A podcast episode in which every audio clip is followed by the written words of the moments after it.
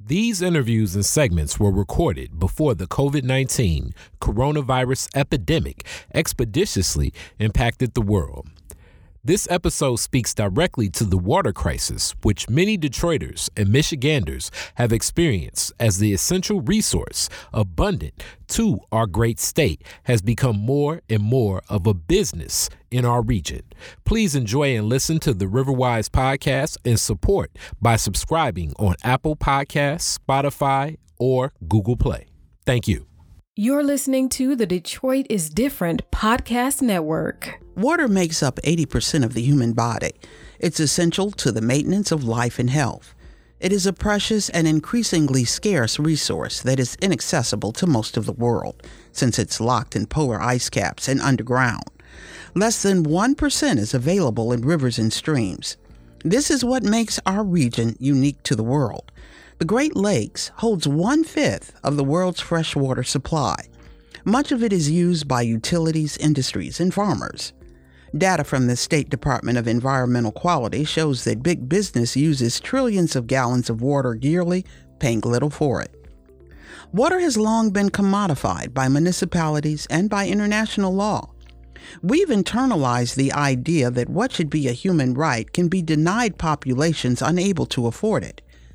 For many Detroiters, clean water is also a luxury, scarce and precious, and for many, entirely inaccessible. Since 2014, more than 50,000 households have had their water shut off due to delinquent water bills. An internal report from the Water Department itself showed that in 2019, 25,000 properties had been shut off as of October 31st. Many of these households have been restored, but still, a whopping 11,000 properties remain disconnected, many of which are occupied homes. For years prior to Detroit's 2013 bankruptcy proceedings, organizations like We the People of Detroit, the People's Water Board, and the Michigan Welfare Rights Organization have tirelessly pushed the city for a water affordability plan to no avail. This more sustainable form of payment is simple you pay what you can afford. Instead, thousands of Detroit residents now live like refugees in a water war, many of them being driven into desperation, despair, and dislocation, living in fear that their children will be taken away because there is no water in the home. Water bills have been added to property taxes, driving more residents from their homes and increasing the impact of the overall foreclosure crisis. The water shutoffs are the aftermath of the endemic racism and structural complicity that has plagued the city since the election of Coleman A. Young as mayor. Water was the city's most valuable asset. The desire to control this asset helped to fuel the economic sanctions disguised as disinvestment that drove the city into bankruptcy and led to the creation of the Great Lakes Water Authority, a move that led to the regional governance of the city's water system.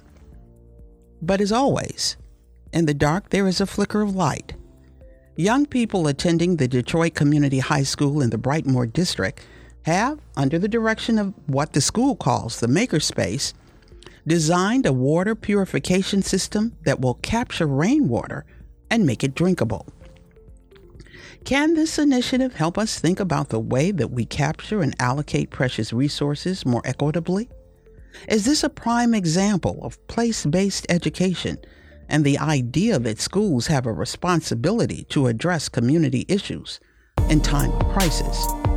Is this another opportunity to look beyond a questionable legal framework to a more advanced paradigm which prioritizes quality of life first for all people?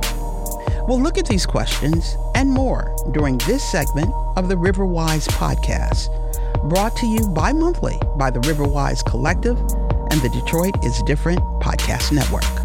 And welcome to the Riverwise podcast.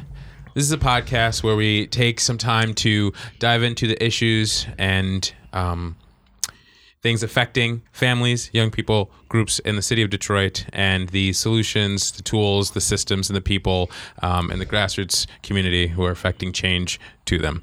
Um, I'm your host, Amas Muhammad, and with me on the mic is the managing editor of the Riverwise magazine, Eric Campbell. Hey, hey.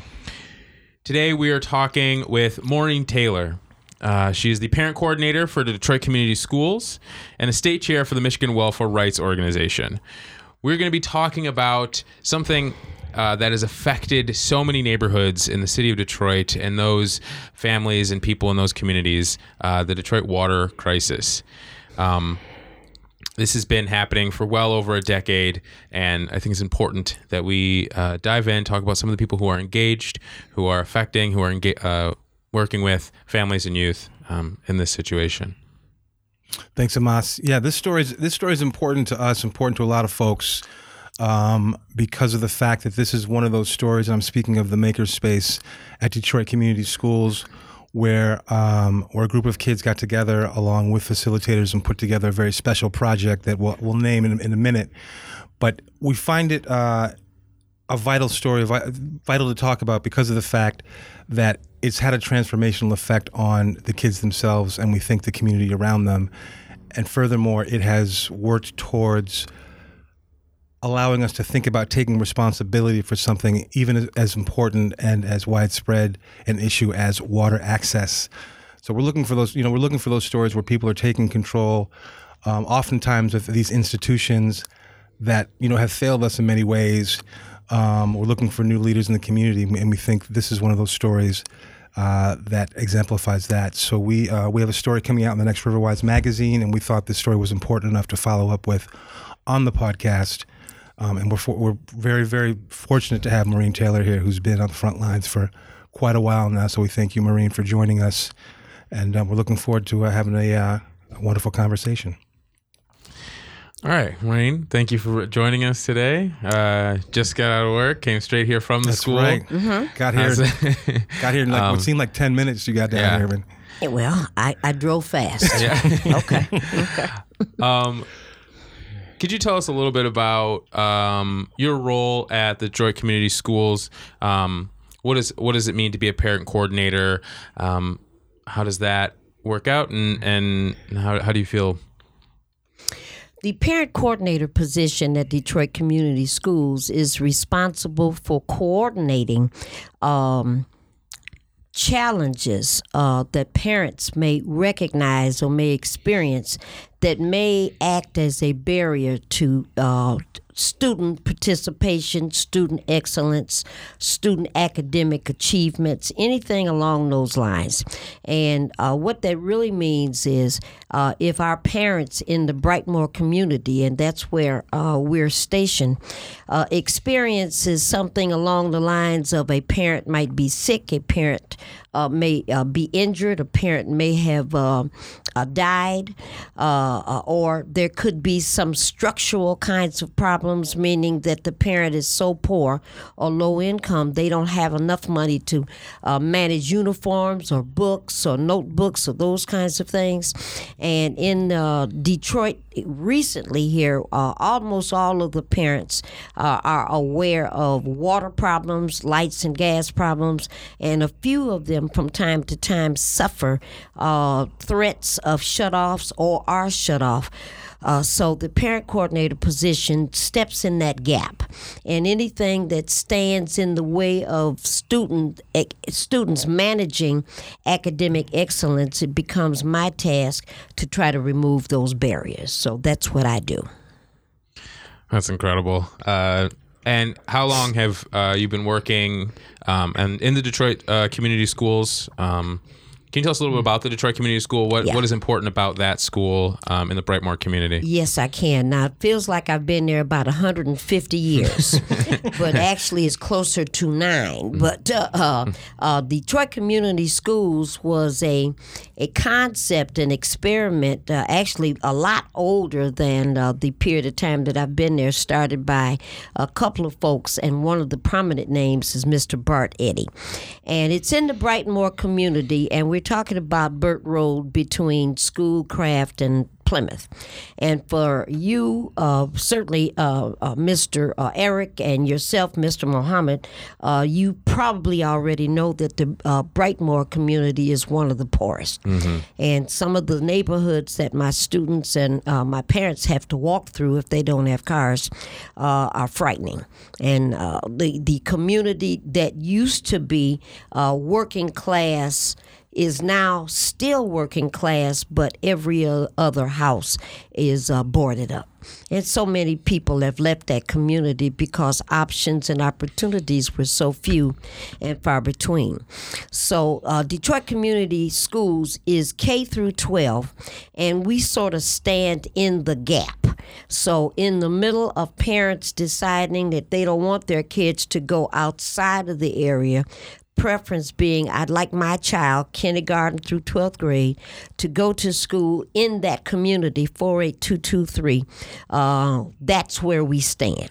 So we do a lot of work with um, the little ones and field trips and academic math is going on this evening and anything and everything we could do to try to promote as much academic excellence as possible that's what we do and already we've already had one millennium scholar at my school. So uh, that's the task and it's certainly made much more challenging because the economic opportunities in brightmoor are so very limited.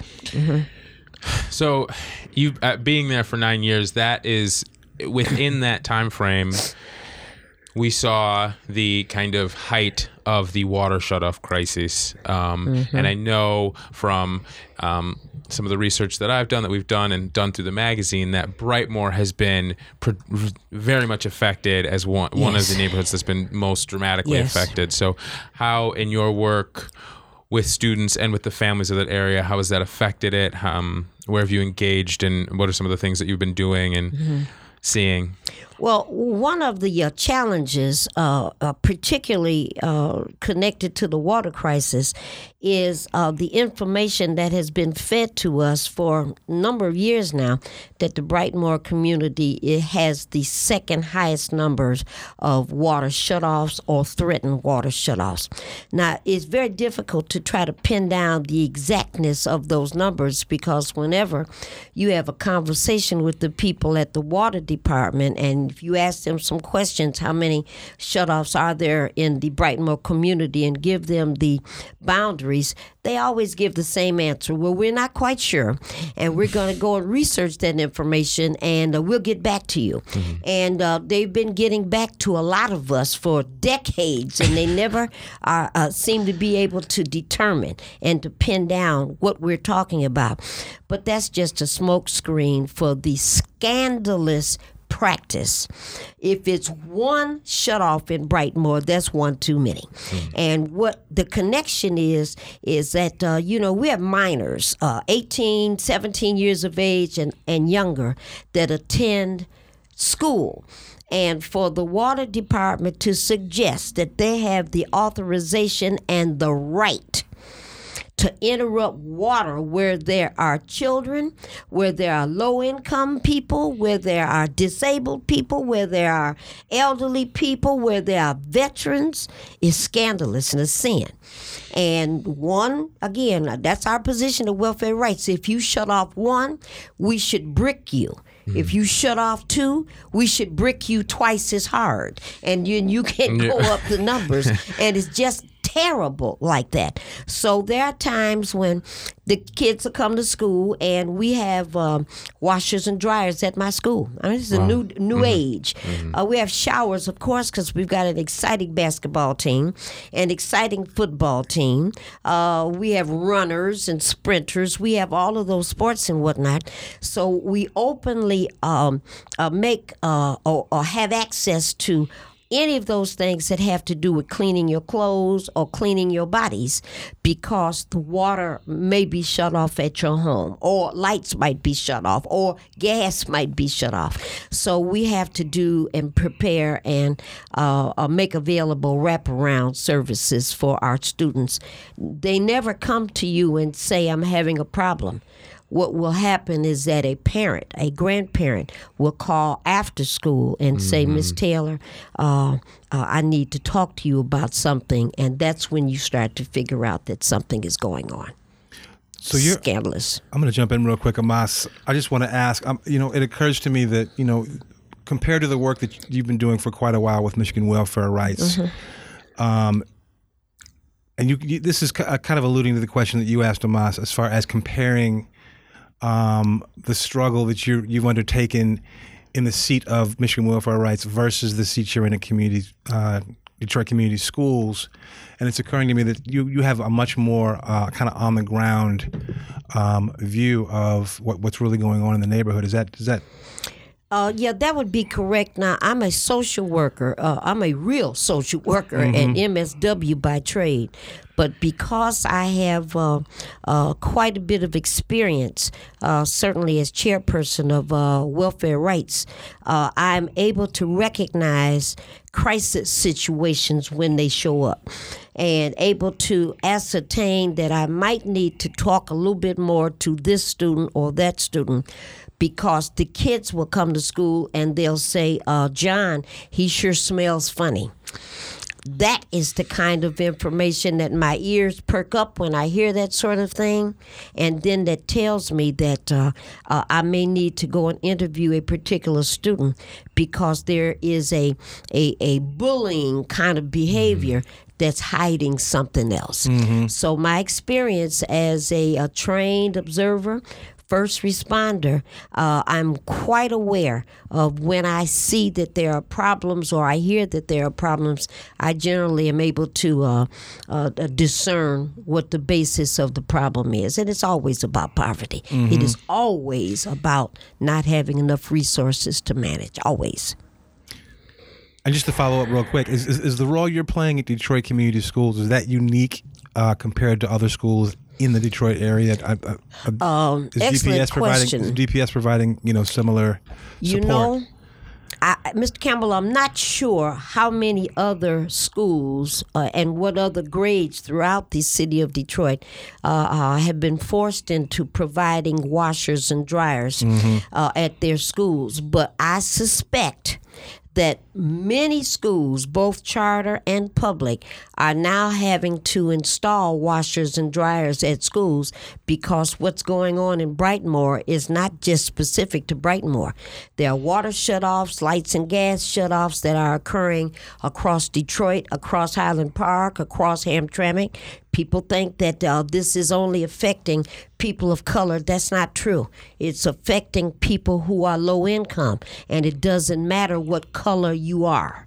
So I don't know what's going on in other schools, but I suspect that this is a, a new trail that we are all blazing, where you have to have a uh, stove and maybe a uh, extra blankets, and for sure dryers and washers and detergent probably at most of the schools.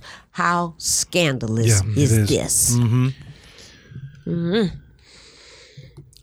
I, I I'm I know so it makes you struck. I know. I, I'm know so I'm you so struck. what to say. how do you It is follow up? shocking. struck not only by I, understand. mean the absolute like it, it's it is it's saying scandalous is it's correct it's so unfortunate so wild that this is happening to youth who are just trying to learn and to be the future and to grow and and and it's it's so powerful to hear the strength that you're bringing just in in stating the facts and being present um, with the youth who are going through this. Um, it's it's it it it is terrible but it also i am so much heartened by um, your voice and and hearing the strength that you are bringing. Um, in the school i think that this it, within the article and something that i i was very struck by was this idea of a maker space um, within uh, not only uh, within these crises, and, and I don't always want to look at innovation through a lens of crises because that's not always where innovation it comes from. Although we we seem to get stronger in those moments. Um, what if you can speak to what uh, was the you know genesis of the makerspace how have the students engaged with it um, not necessarily directly through the crises but uh, just as a as young people having access to a space like that? Well, you you all are too young to remember it, but uh, there was a time when most schools offered um, shop classes, and uh, uh, those classes had a certain um, profile to them in terms of they allowed students, uh, boys and girls, mostly boys, to be able to learn how to manage with wood, how to manage with cutting metals and cutting wood and impressions of, uh, and, and artwork and all those kinds of things. And a lot of that went away. Well, for whatever reason, uh, these folks in the Brightmoor community, again, Mr. Bart Eddy and others, had a, a concept that woodworking is is not just woodworking. It's not just shop. It has a a feature that involves problem solving techniques. And for whatever reason, however it happened, I tell Mr. Eddy all the time, uh, an acorn must have fell and hit him on the head and told him that some of those things that used to happen may be good to recreate and to advance. So we've got this uh, uh, dynamic that's called the maker's space. It's in a whole nother section behind the high school area. And what it does, it insists because girls don't want to go to maker's space. They think, no, no, that's not dainty enough. My fingernails may get uh, dirty. Up. Everybody's got to go to the maker's space. And what they learn there is an opportunity to understand this is a piece of wood. And what is inside of this wood is something special. And your task as a student is to find whatever that specialty is inside that wood and open it up because the specialty is already there. All the student has to learn to, uh, to do is to open it up and let it out. And so, this whole question of uh, problem solving, I can't uh, uh, cut the wood the way I want. Well, you have to try it again, and then you have to try it again, and then you may have to try it several more times, and finally, you will get to the size that you want. Okay, the next part is vinyl and and putting something on the outside or varnish or paint or whatever the next piece is. And I did it the first time and it didn't work. You may have to do it again. You may have to do it a third time and beyond. And what the students are learning is there's some patience that's involved with problem solving. There's patience that is involved with just taking a step from A to B. And it's no need to be upset and losing your cool and, and oh, I can't do this because life is moving from A to B, from B to C, mm-hmm. and you have to learn these talents. What Mr. Eddy and some of the other folks involved in the makerspace have done is provided a an environment and an atmosphere where students can come in. Uh, the Barnabas Youth Center was part of what was going on. We just lost uh, one of our favorite people over there at the Barnabas Center, and and uh, uh, it was about woodworking, and I, I have to tell you, and I know I'm biased. The girl, the female woodworkers are much more talented than the boys. are. I know I'm going to hear about this later. But those girls, boy, they know how to get right in there mm-hmm. and not only get the wood cut, but to to chisel out the letters or chisel out the numbers for addresses and the words that they put on there. I say we had Stan and Howard King that started the Barnabas Youth Center, and they were all connected to uh, Mr. Bart Eddy, and all throughout Brightmoor there are signs made out of wood with varnish on them and colors on them and all kinds of beautiful work. And uh, uh, these are life altering changes. So it continues to go on. We have shop uh, in 2020 at Detroit Community Schools for boys and girls. Yay, girls.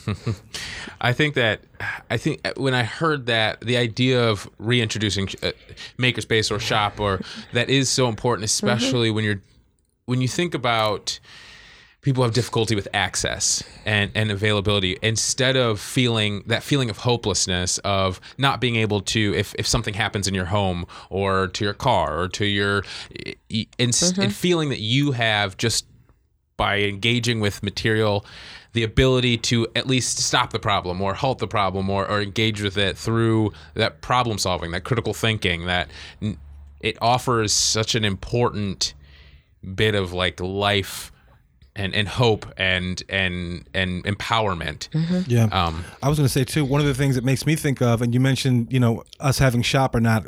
I didn't.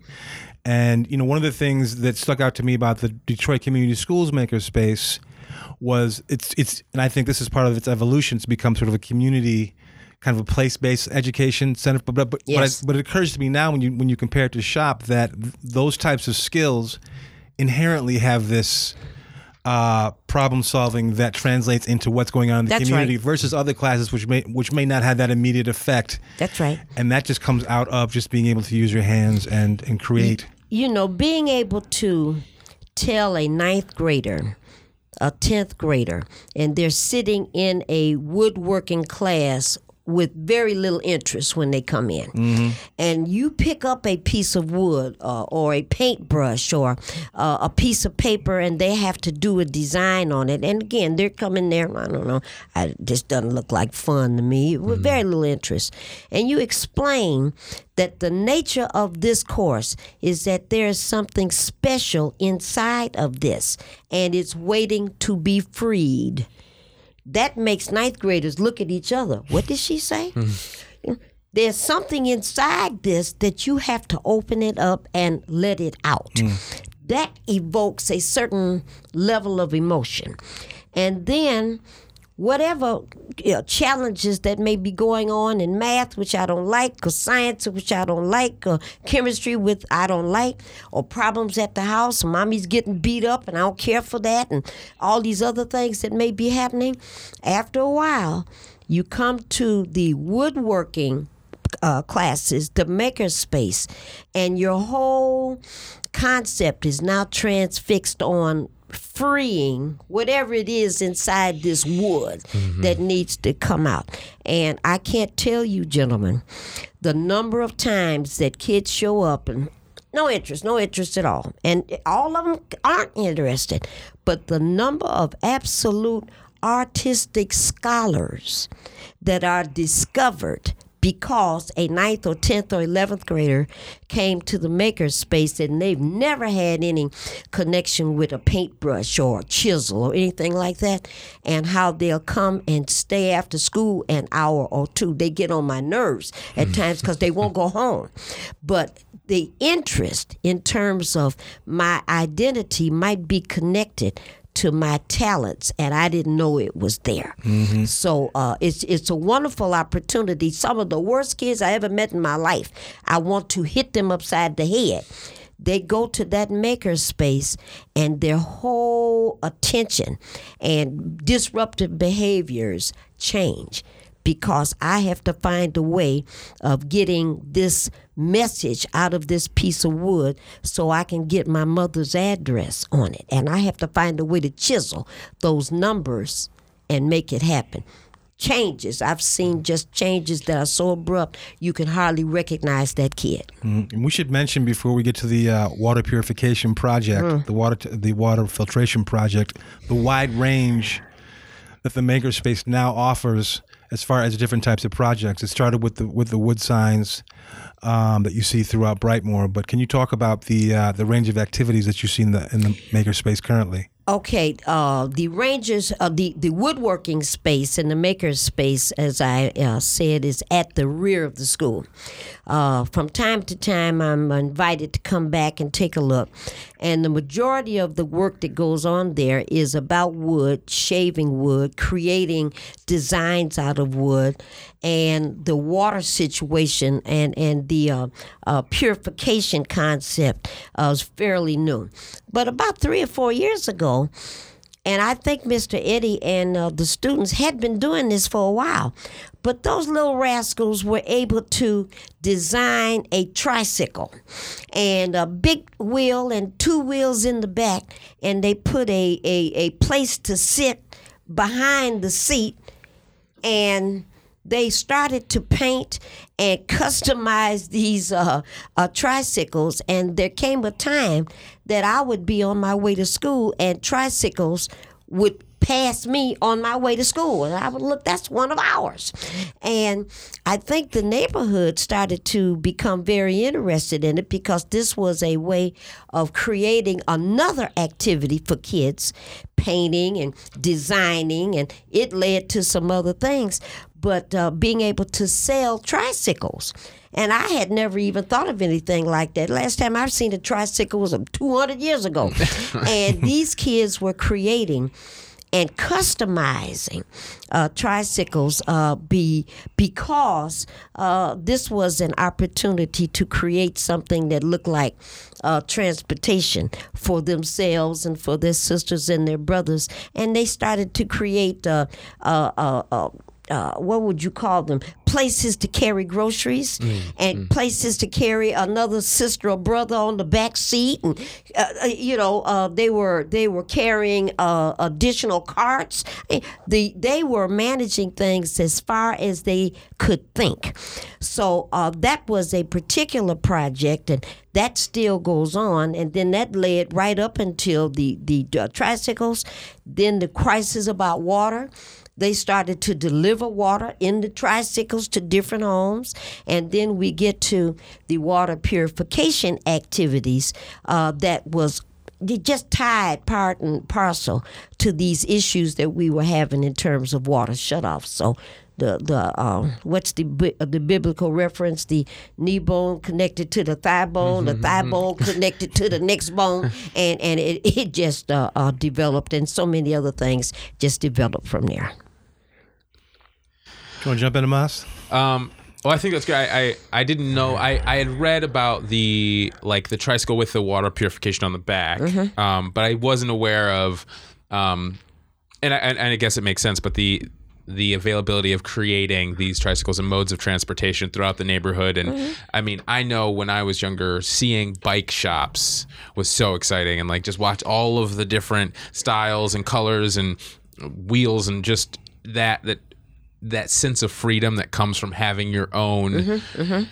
bike and your own tricycle or your own you know way of getting on the back. Let's go down the block. Um, I mean that's that's an incredible thing. And I'm glad that uh, are they selling them? Is that that's what they do offer, uh, uh, or do um, they? They they at one time, and I'm saying it that way because pretty much uh, a lot of the activities now is confined to the request that they get for an address uh, made out of wood mm-hmm. or uh, a, a, name uh, uh, made out of wood and the water purification systems. And I think a lot of their activities are designed in that area. Uh, I would mention also that uh, this year will be our fifth anniversary of participating in a STEAM project science, technology, engineering, arts, and music slash math. And uh, for years, we have someone from the makerspace to either bring the tricycle with the water purification system lo- uh, loaded on the back to a table where uh, some of uh, the uh, actual artwork connected to wood is displayed. So as people, you know, it's always two or three hundred uh, guests, parents, other folks that come to the STEAM activities where uh, uh, we display. Uh, we have a, uh, STEAM demo day activity every year, and those things are made available and orders for tricycles, orders for wood, orders for whatever else mm-hmm. uh, come to that uh, activity all the time. So there, there's no end to the kind of work and the kind of community participation that goes on in that maker's space Monday through Friday and whatever the heck it is that they do on Saturdays because they come back on Saturdays mm-hmm. too. yeah, and that's actually when we visited, we went out on a Saturday. Yeah. And it seems to be that that's the time when the maker space is opened up to other children in the community, other young folks in the community who actually don't necessarily attend the schools. That right? It becomes right. it becomes more of a community mm-hmm. hub at that point. Mm-hmm. That's interesting about the bikes you mentioned. There was a delivery component throughout Brightmoor. You know, we did a we did a short story on the on the water delivery trike, and it was my understanding, it was my thinking that the this new water tank uh, water filtration system was really I don't want to say the first time, but it was really uh, the makerspace's first um, real interaction with the community. You know, out really outside of the makerspace, and that's why you know that was one of the reasons why you know we thought it was special was the fact that this was an obvious attempt um, to not only solve a community problem on the you know inside of the the shop, but actually take it out into the take it out into the community. I uh, took a challenge to Mr. Eddy two, three, four years ago and said to him, you know, these tricycles that you all are manufacturing and putting together with the water purification system loaded on the back is just a a marvel of creativity but uh, uh, are you prepared to take it another step? Mm. And uh, once uh, you know, Mr. Eddy is open to things that are progressive, and uh, once the conversation rolled around to how are we going to uh, manage to at least highlight this water crisis by not necessarily always delivering water, but what can these kids come up with in terms of trying to solve a situation where water is shut off and it's not available. So, in between delivering water, is there something else we can put in the middle? And uh, he took it to the students, and they said, Well, why don't we make water purification systems? Why don't we see if we can do this? And I, I don't know how many attempts they've made five, six, seven, I have no idea. Uh, to get the water purification set up at uh, Baber church down the street uh, uh, with uh, Reverend uh, Larry Simmons on Burt Road. And I can recall the first two or three attempts, uh, water would go through this pot and go through the next pot and go through the third pot, and then they would get it tested and wasn't quite right. It'd start all over again, mm. go through this pot, change something, go through the next pot, go through the third pot, not, not quite ready. And then there came a time when it went through pot A, went through pot B, and got to part C and whatever they used to gather the water and then have it tested, it turned out that the water was absolutely pure. Oh my goodness. That became an issue. All right. How can we let the neighborhood and the community know? And they were able to mount uh, these um, tripods and some of these other activities connected to the water purification system. And they were able to connect it right to the back of the church. Reverend Simmons said that they could do that.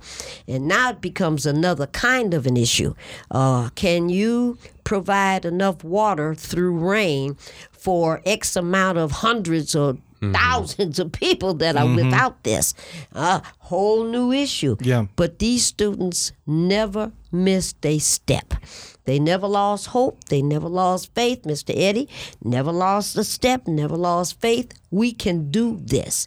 And so it continues today. If we have to build a bigger unit, a bigger system, we can do that. And they only have between the ninth and the 12th grade. and then the next group has to continue to make a, uh, to make the battle and to make the implements uh, fit whatever the crisis is. So. And just and just so folks know, we're going we're going to back to the school on Saturday to talk to Mr. Eddy and Mr. Reed, uh, the kids who are involved in putting this project together. But we're, we're referring to a water filtration system, which which, which through through a two stage filtration system, charcoal and UV lighting. In the end result is water, which is actually drinkable. Yes. After it's collected from the rooftop into this 340 gallon tank. Isn't that something? It's pretty amazing right there in the heart of the ghetto. Yeah. Four eight two two three. Yeah. yes. Yes.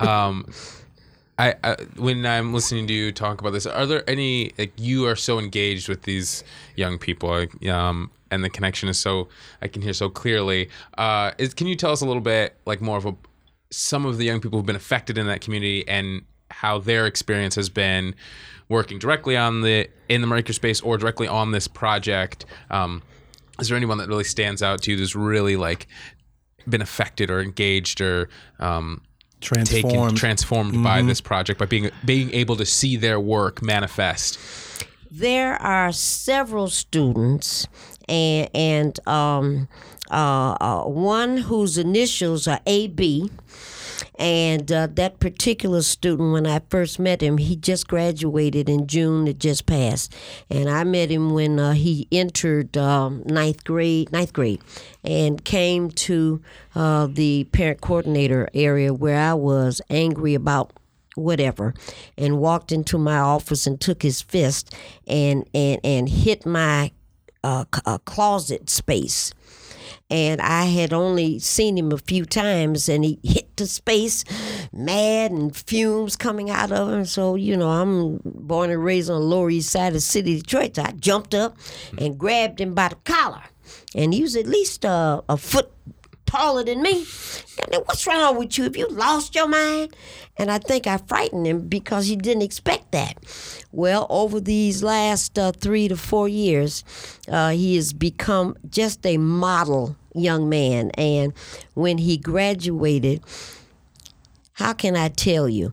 Um, he's a leader of not just men, he's a leader of humanity. I used to make the sign of the L and put it on my forehead to tell him you're not going to be able to escape the fact that you do have vision. So you're going to have to accept that responsibility. I don't want to, I know, not too bad. you know, you have a leadership quality about you that uh, folks are going to be able to gravitate toward. And a lot of that had to do with his involvement at Detroit Community, his involvement with uh, woodworking with his hands. There's another student that just had all of these disciplinary issues, and it was just one thing after the other. But when he was engaged with the makerspace, he changed. He was transformed.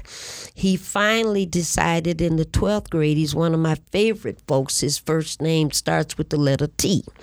And when he finally was ready to graduate, he decided that high school was just too much for him. Too much. And he didn't graduate with his class.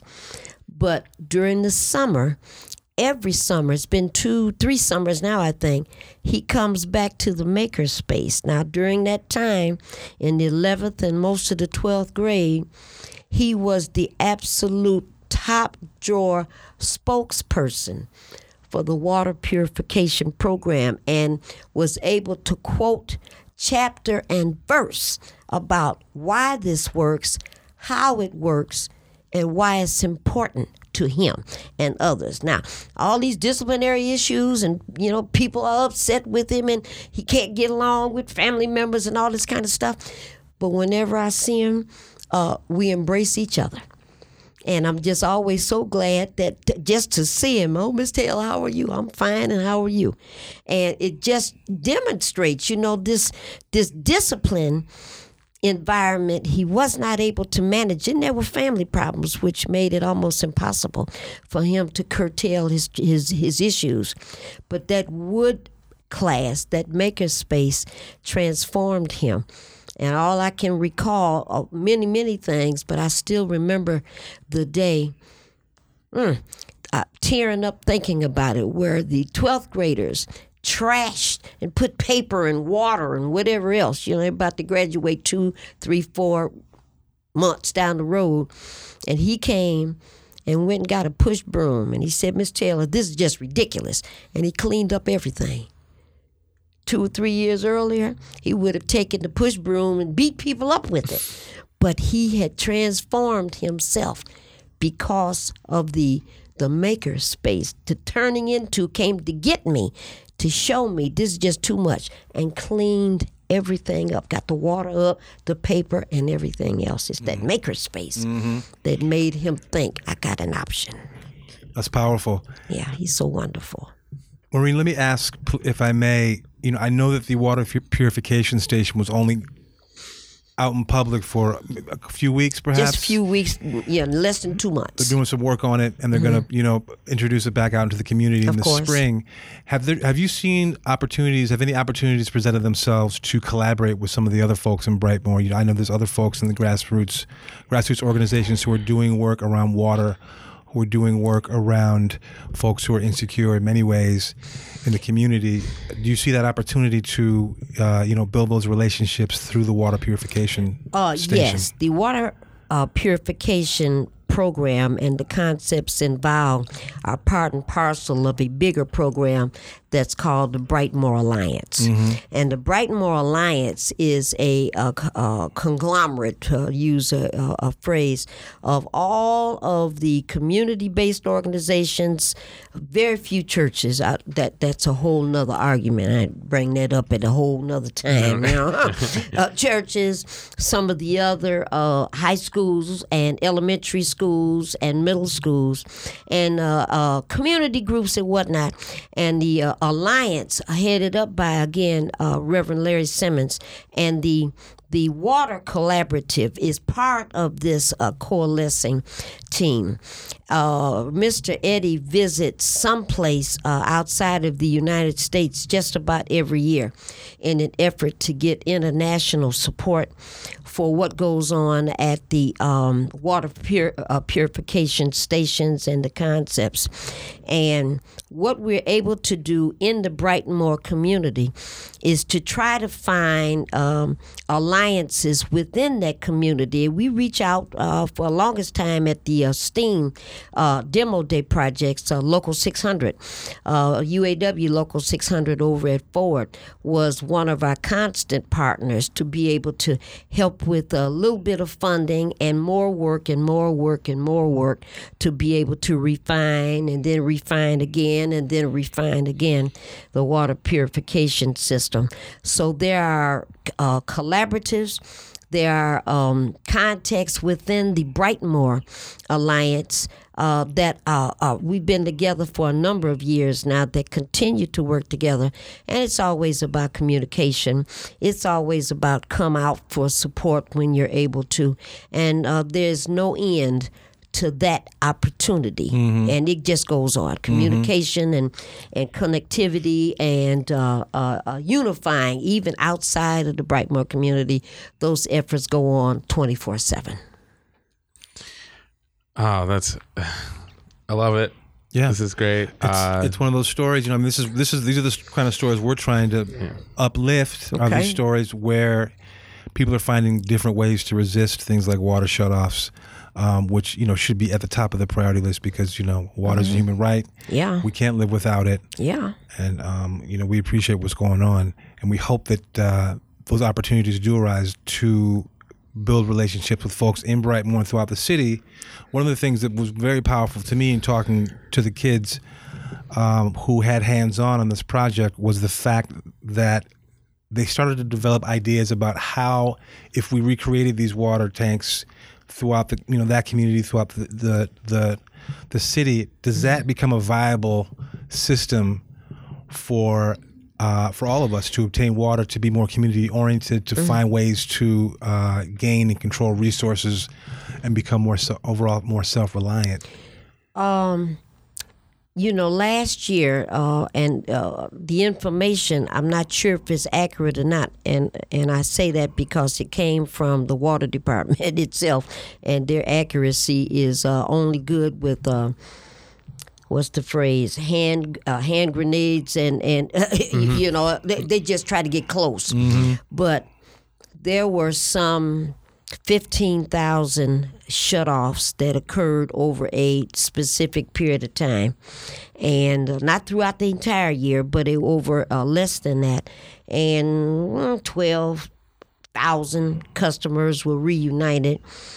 And then three or 4,000, somewhere in that area, were still without water. And, you know, these children, they look at those numbers, they get those figures because I usually put them on my door so that people can see the truth. Now, whether or not water purification stations, after they get it perfected to the point where they can be duplicated and put in different places, is that the answer? Uh, in terms of what to do about these mass water shutoffs that continue. Well, I think the students have the opinion yes, we can make enough of these and put them in enough places where we can stop this. Is that realis- realistic? I'm not sure if it is or not.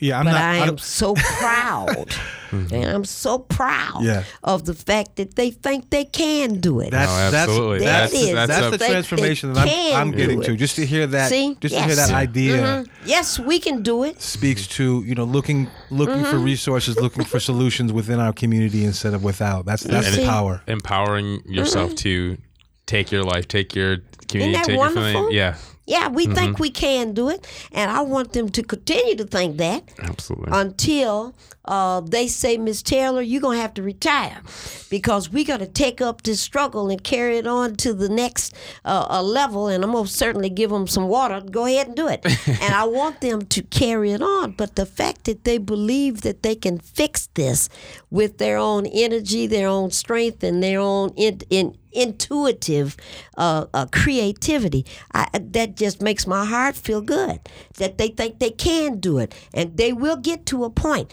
where the what do they call that the mass sum. Uh, will get to that point where okay, this is okay for emergencies, but the systemic poverty connected to water shutoffs is going to have to be addressed.